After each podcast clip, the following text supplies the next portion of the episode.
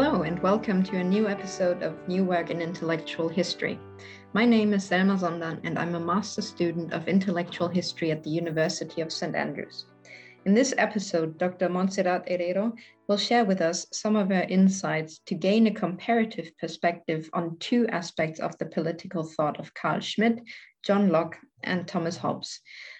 To be able to go into detail about both, we will actually be making this a double episode. Um, in the first part, we will be talking about the construction of absolute power, and then in the second one, about the method of political theology in um, all three thinkers. So, Dr. Montserrat Herrero is a professor of political philosophy at the University of Navarra in Spain, as well as editor of the journal Anuario Filosófico. Montserrat's research is in the realm of political theology, philosophy and theory of history, history of political ideas, and political philosophy. In 2015, she published a monograph with Rowman and Littlefield Publishers entitled The Political Discourse of Carl Schmitt, a mystic of order, which attempts to offer a wide ranging discussion of Schmitt's discourse beyond the focus on specific elements or themes within his texts. Two more of her monographs focus on the writings of John Locke and Thomas Hobbes, respectively. Welcome, Montserrat, and thank you for joining me today. So thank you very much, Selma. I'm very happy to, to join your, your series. You have spent quite a lot of time engaging with Hobbes and Locke and Schmitt in your research. And I was wondering, according to your research, how is absolute political power constructed in Hobbes, Locke, and Schmitt? What are the differences and where do you find similarities as well? So, in my view, the first theoretical configuration of absolute power is the one that comes from the pen of Hobbes. His approach, although rooted in the historical circumstance of the religion's wars, is the ideal construction of an artifice, a mechanism as I have been able to point out in my book, Political Fictions. He starts from a series of fictions about reality that led him to conclude a unique model of political legitimation that today we call the modern state. The first fiction by which his system works is nominalism, which supposes that reality is shown to the senses in the form of a fantasy. The second is that of language, which consists of conventional audible signs that serve merely as a reminder. The third fiction is linguistic discourse that expresses reasoning and seeks only utility. And finally, the last fiction and the most important so, is the artificial, artificial person, whose words or actions that person are considered as representing the worth of actions of a collectivity whether truly or by fiction again. So this representation is made possible by an imaginary common pact that the individuals of a struggling multitude incapable of benevolence are supposed to reach. So the power that this multitude confers on the representative for the sake of peace is absolute because it has no reservations. What in the pre-Hobbes era were limited attributes to power, the jura dominationis, as for example defined by Bodin, acquire maximum extension. This is how it appears in chapter 18 of Leviathan. In other words, the powers of the political power are practically total. The most important one is, in any case, the power of instituting the law, enacting the law, the law is a, com- uh, the law is a command of the sovereign in this, indiscernible from power. Locke attempts to set limits to, to this all-encompassing power, leaving some competencies outside the power of the state, most notably property. Life, freedom, and possessions cannot be taken away from any individual by political power through this simple formula, Locke wanted to deconstruct the all-encompassing power designed by Hobbes. Schmitt, for, for his part, shows that once the modern state is created, that is, it is the theoretical framework within which the political order and legitimate power are inscribed, it is not easy reconquering spaces of freedom. And thus, for example, his theory of the, of the Constitution is a description of how this absolute power continues to manifest itself in liberal democracies through legal positivism, despite the existence of fundamental rights. So the theoretical construction of our modern states depends fundamentally on the ideas of Hobbes, Locke, and Rousseau, incongruously intermingled.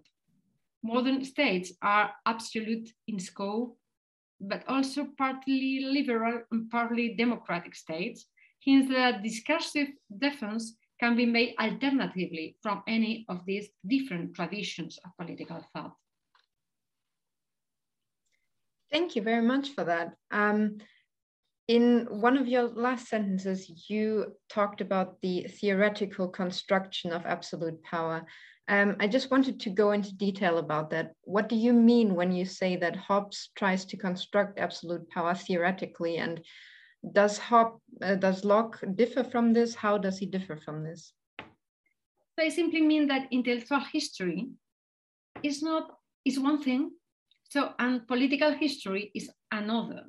So both Hobbes and Locke write texts that could be considered philosophical in the sense that they express an idea of political legitimacy, that is, an idea of under what circumstances the exercise of political power, that is, the power of some people over other people, is justified. Certainly, with these texts, they try to influence the political reality of their context. So Hobbes was a terrible monarchist while Locke, in my opinion, was a Republican. But in any case, the political practice of his time was, in a way, independent of these texts, which nevertheless have had their impact much later. Despite being anti monarchist, for example, Locke defended in practice the restoration of William of Orange monarchy as a solution to a greater danger, which was the Catholic monarchy. So one thing is political history, in which absolute states are made possible by monarchies and revolutions also. Another thing are the theorists who, with their ideas, on the one hand, inspire and on the other, legitimize these political, these, political realities. So this is the, for me, the difference between this political history and intellectual history. So in this sense, Hobbes and Locke are theorists but okay, the, they are texts act in political history, but perhaps not in the moment in which they lived. So this is like a, a distinction in my view.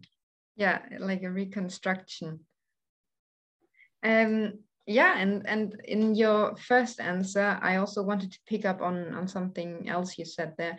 You said that for Locke, he constructed property outside the state.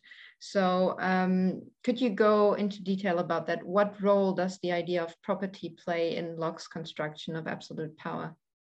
So thanks for, for the question. So the idea of property is one of the most important weapons Locke used, in my, in my view, Locke uses to deconstruct this absolute power of the state. It should be noted that Hobbes points out in that chapter 18 of Leviathan that property, being necessary to peace, and depending on sovereign power, the rules of property, that is, the rules of what is mine and what is yours, right and wrong, lawful and unlawful, constitute the civil law and depends on the rule of the state. So against this, Locke, in full continuity with the 17th century English tradition of thought, argues that liberty and property are inseparable concepts. Indeed, Charles I own speech in the scaffold recognized that the security of individual property was a fundamental component of the English liberty, a liberty that no political government can take away. Indeed, the Glorious Revolution can be understood as the triumph of the security of liberty and property. What is new in Locke's thought, in my view, is how he argues philosophically, not so much historically, for private property and he does so in the second treatise of civil on civil government, chapter five, The labor, he says, I, I, I, I, will summarize a little bit the argument. So the labor of his of the body and the work of our hands, we may say, are properly ours. Whatsoever then he re, we remove out of the state that nature has provided and left it in, left we left something in this thing, in something, we mix our lower with and join to it something that is our own. So, and thereby we make that our property. So, for in taking it out of the common state in which nature had placed it, one person add to it something by the labor, and this makes it inaccessible, inaccessible to other people. Because of that is mine, it's private in that sense. So Hegel, years after, will refer to this idea of Locke when he speaks of non-expropriable goods, such as labor. And of course, it is the kernel from which Marx's theory of surplus value will be derived. Marx will come to say that the capitalists cannot appropriate it. Locke would, te would tell Marx, for example, that neither can the state because it would operate as a great capitalist. So, so for Locke, the only possibility of a fair distribution of goods without extortion is trade. So not the state or so private property is something that really um, protects so freedom no, for him in, in, his view. No, mm-hmm. it's because that, that it is very important. No? Yeah, and, and that kind of, I mean, we've been talking about the difference between Locke and Hobbes. And also, you said that Locke attempted to kind of deconstruct Hobbes's um, thought. Um, I would like to talk more about Schmitt in this respect. Um, why would you say is Schmitt usually understood as Hobbesian? Oh, it's very interesting that because many people think that it's the same, really. So you are right. So, so first, I think it's because Schmitt writes as a as a jurist in a status context, but he's such a philosopher, so to speak, that he realized that the assumptions of the modern state are Hobbesian and that we have not moved on from there.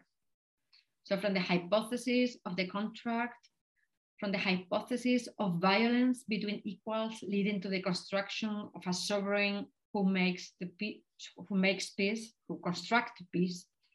Secondly, because it is closer to the Hobbesian anthropological thesis, which sees human beings as partially dangerous, that is prone to struggle and violence, down to the Rousseauian thesis of the natural goodness of humans.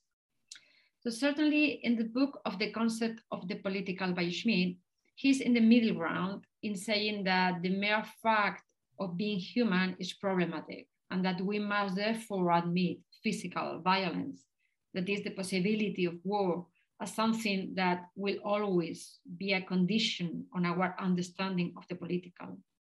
So even his criterion of the political sounds very Hobbesian, the friend enemy distinction as a criterion for discerning whether we are in a political situation.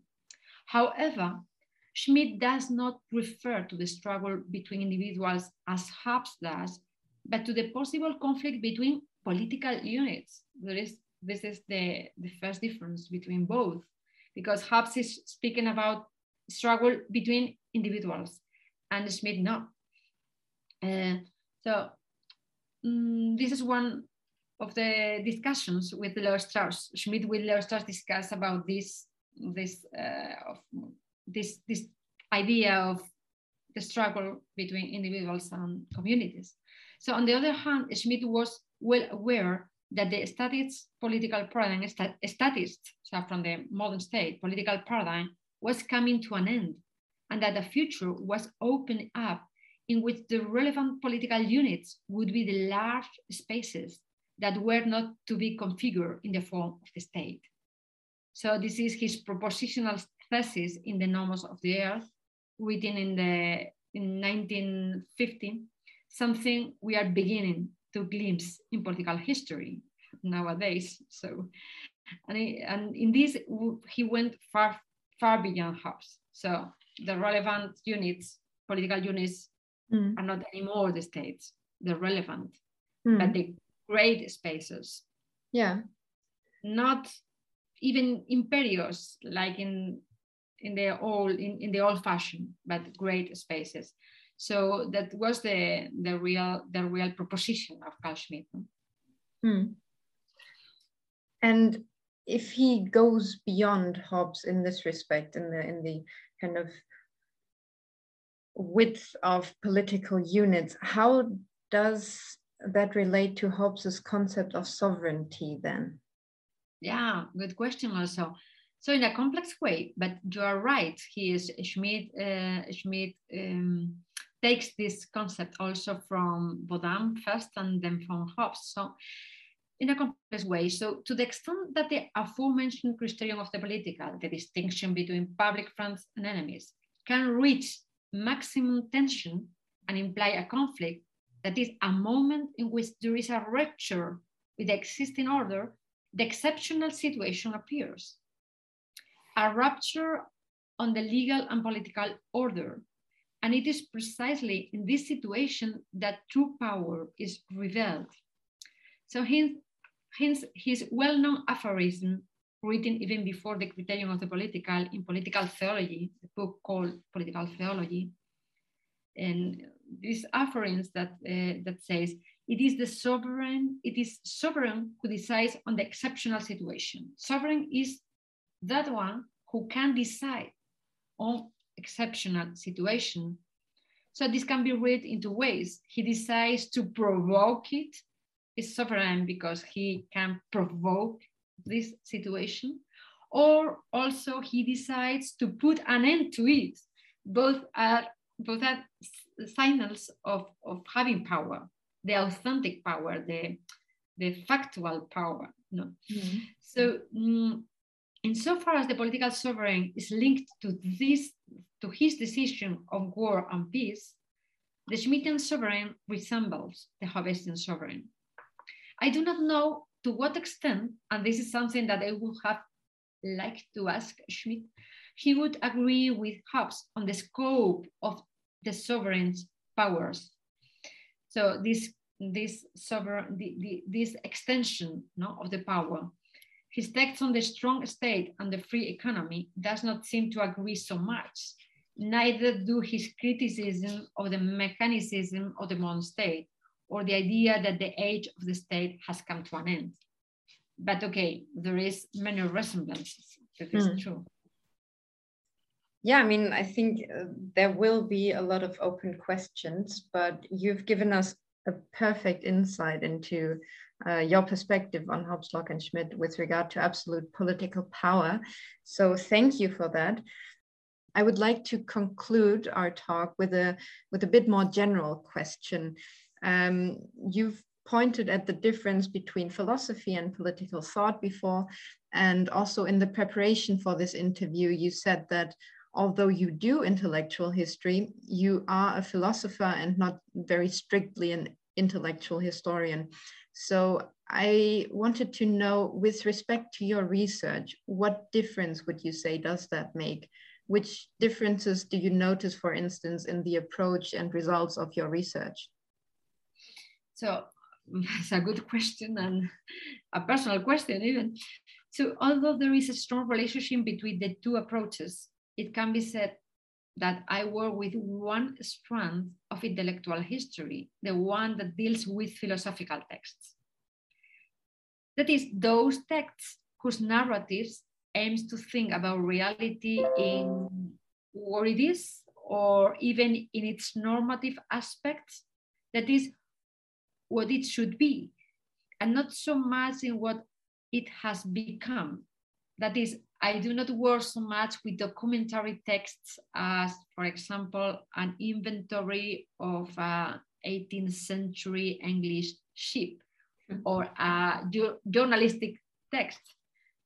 So I admire very much, for example, the work of Pocock, who, who was able to bring together text of a very different nature of a different kind when thinking about a subject or an, an event, an event. So I think this is what I had in mind when I respond as I did. Uh, I had in mind when I responded as I did.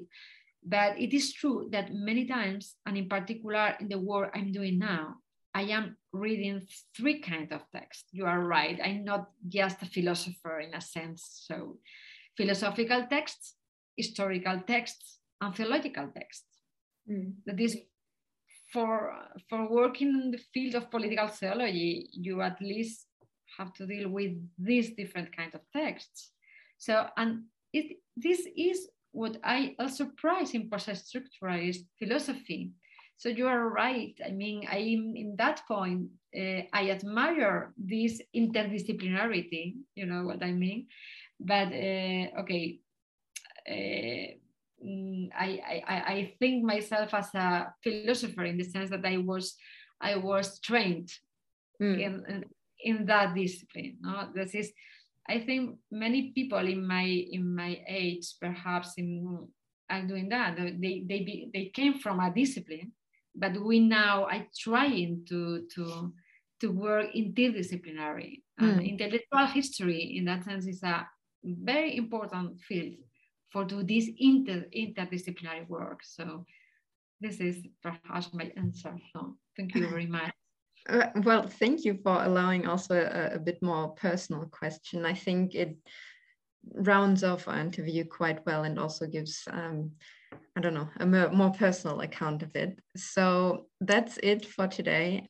Montserrat, thank you for your perspective on the construction of absolute power in Schmitt, Locke, and Hobbes compared. Thank you very much, Selma. It was great. We will continue our conversation in the next episode, uh, where we will talk about the political theology in Schmitt, Locke, and Hobbes. So for now, um, stay tuned, and until next time.